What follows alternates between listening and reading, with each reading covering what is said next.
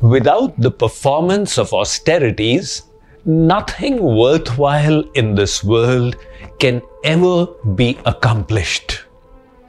In the Vedic heritage, austerities are called tapasya, and Bharatvarsh is referred to as Tapobhumi, the land where austerity has always been cherished and revered. In the Mahabharata is the story of Yudhishthir Maharaj when he performed the Rajasuya Yajna in Indraprasth.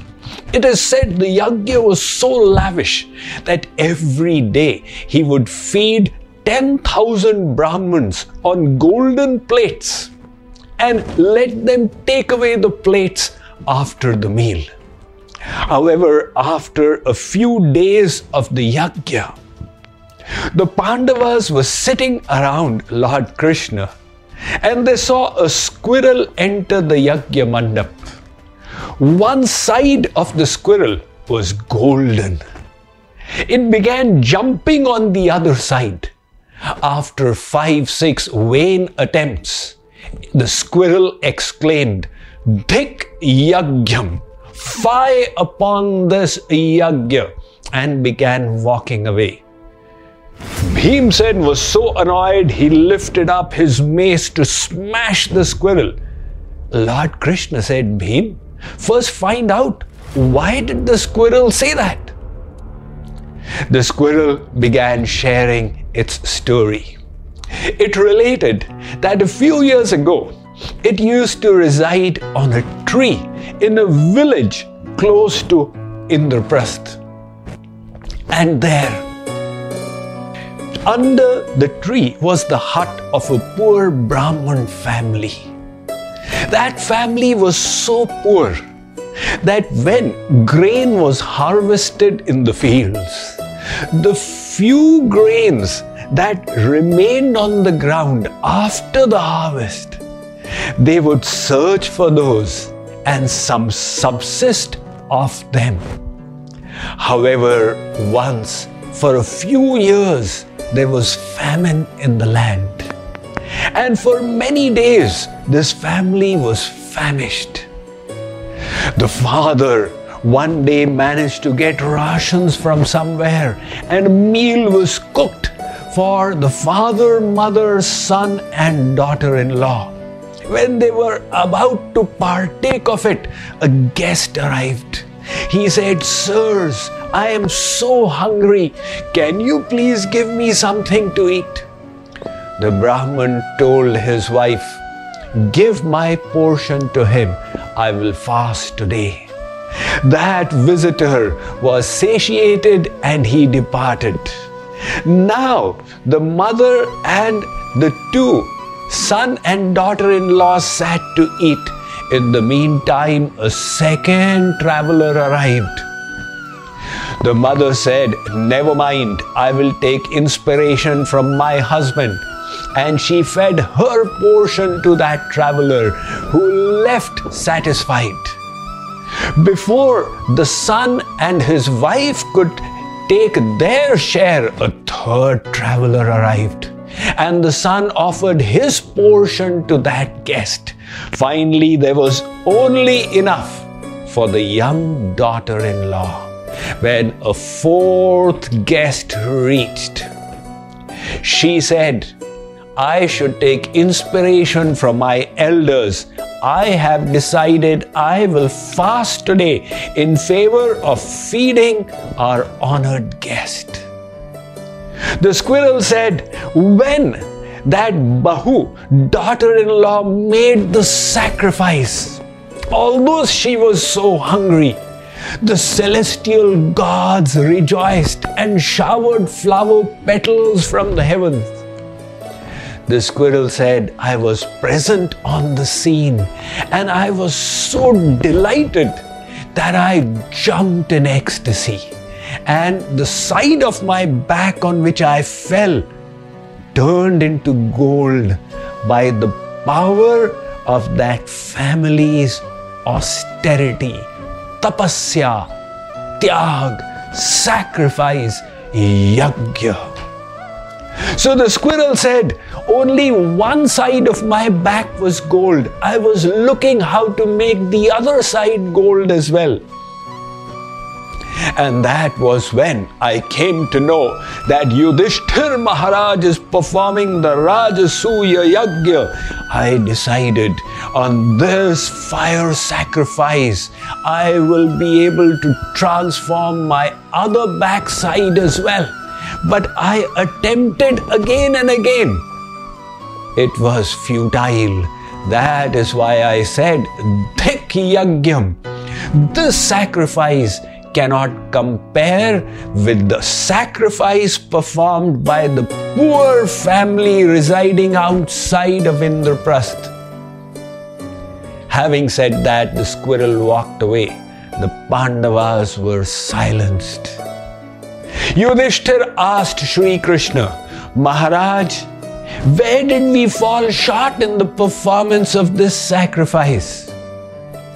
Lord Krishna said, Yudhishthir, you did this sacrifice with money that you collected from others, with what you gathered from other kings as well. The poor family sacrificed the food needed to satiate their hunger. There is no comparison. This story is there in the Mahabharata to inspire us to look on sacrifice as something glorious and to be cherished. Let us see what the Bhagavad Gita has to say about the importance of sacrifice.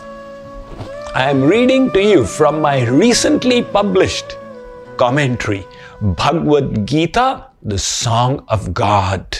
This is chapter four, thirty-first verse.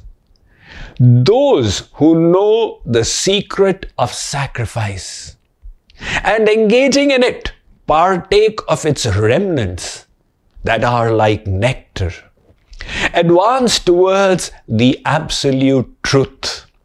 O best of the Kurus, those who perform no sacrifice find no happiness either in this world or the next. That is why there's a story in the Srimad Bhagavata Mahapurana about the firstborn Brahma, how he performed a sacrifice before engaging in the process of creation. It relates that when he was born on the lotus flower that grew from the navel of Vishnu, he found all around him an ocean of energy.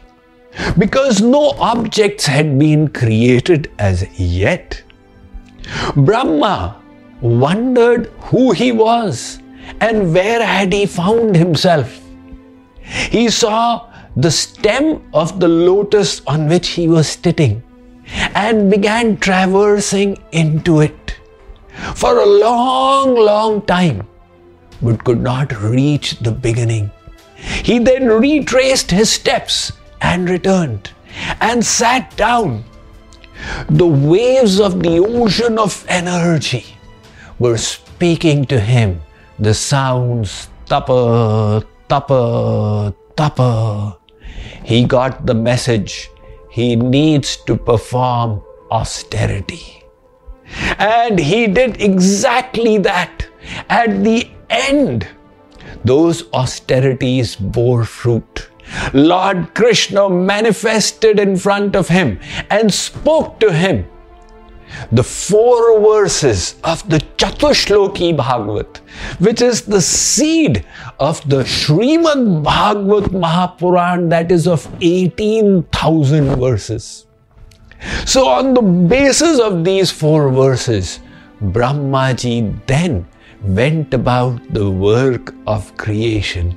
Just to give you a sample, the first of those Chatushloki Bhagavat verses states, Ahameva samevagre nanyadyat sadasat param paschadaham yadetatcha yova shisheta sosmyaham.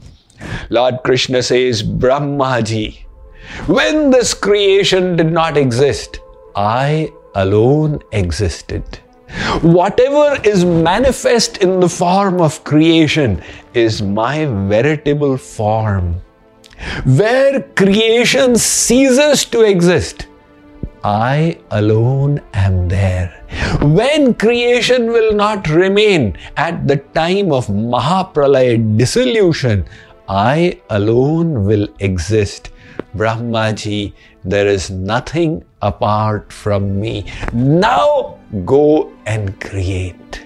So the eligibility to engage in creating this astonishing world was achieved by Brahma by the performance of austerity. That is why whenever there is an opportunity to accomplish something great, but the process requires embracing difficulties, bearing tribulations, undergoing hardships, forsaking pleasures, luxuries, indulgences, and gratifications, let us gladly do it, subjugating our lower pleasure to the higher purpose in the spirit of sacrifice and austerity.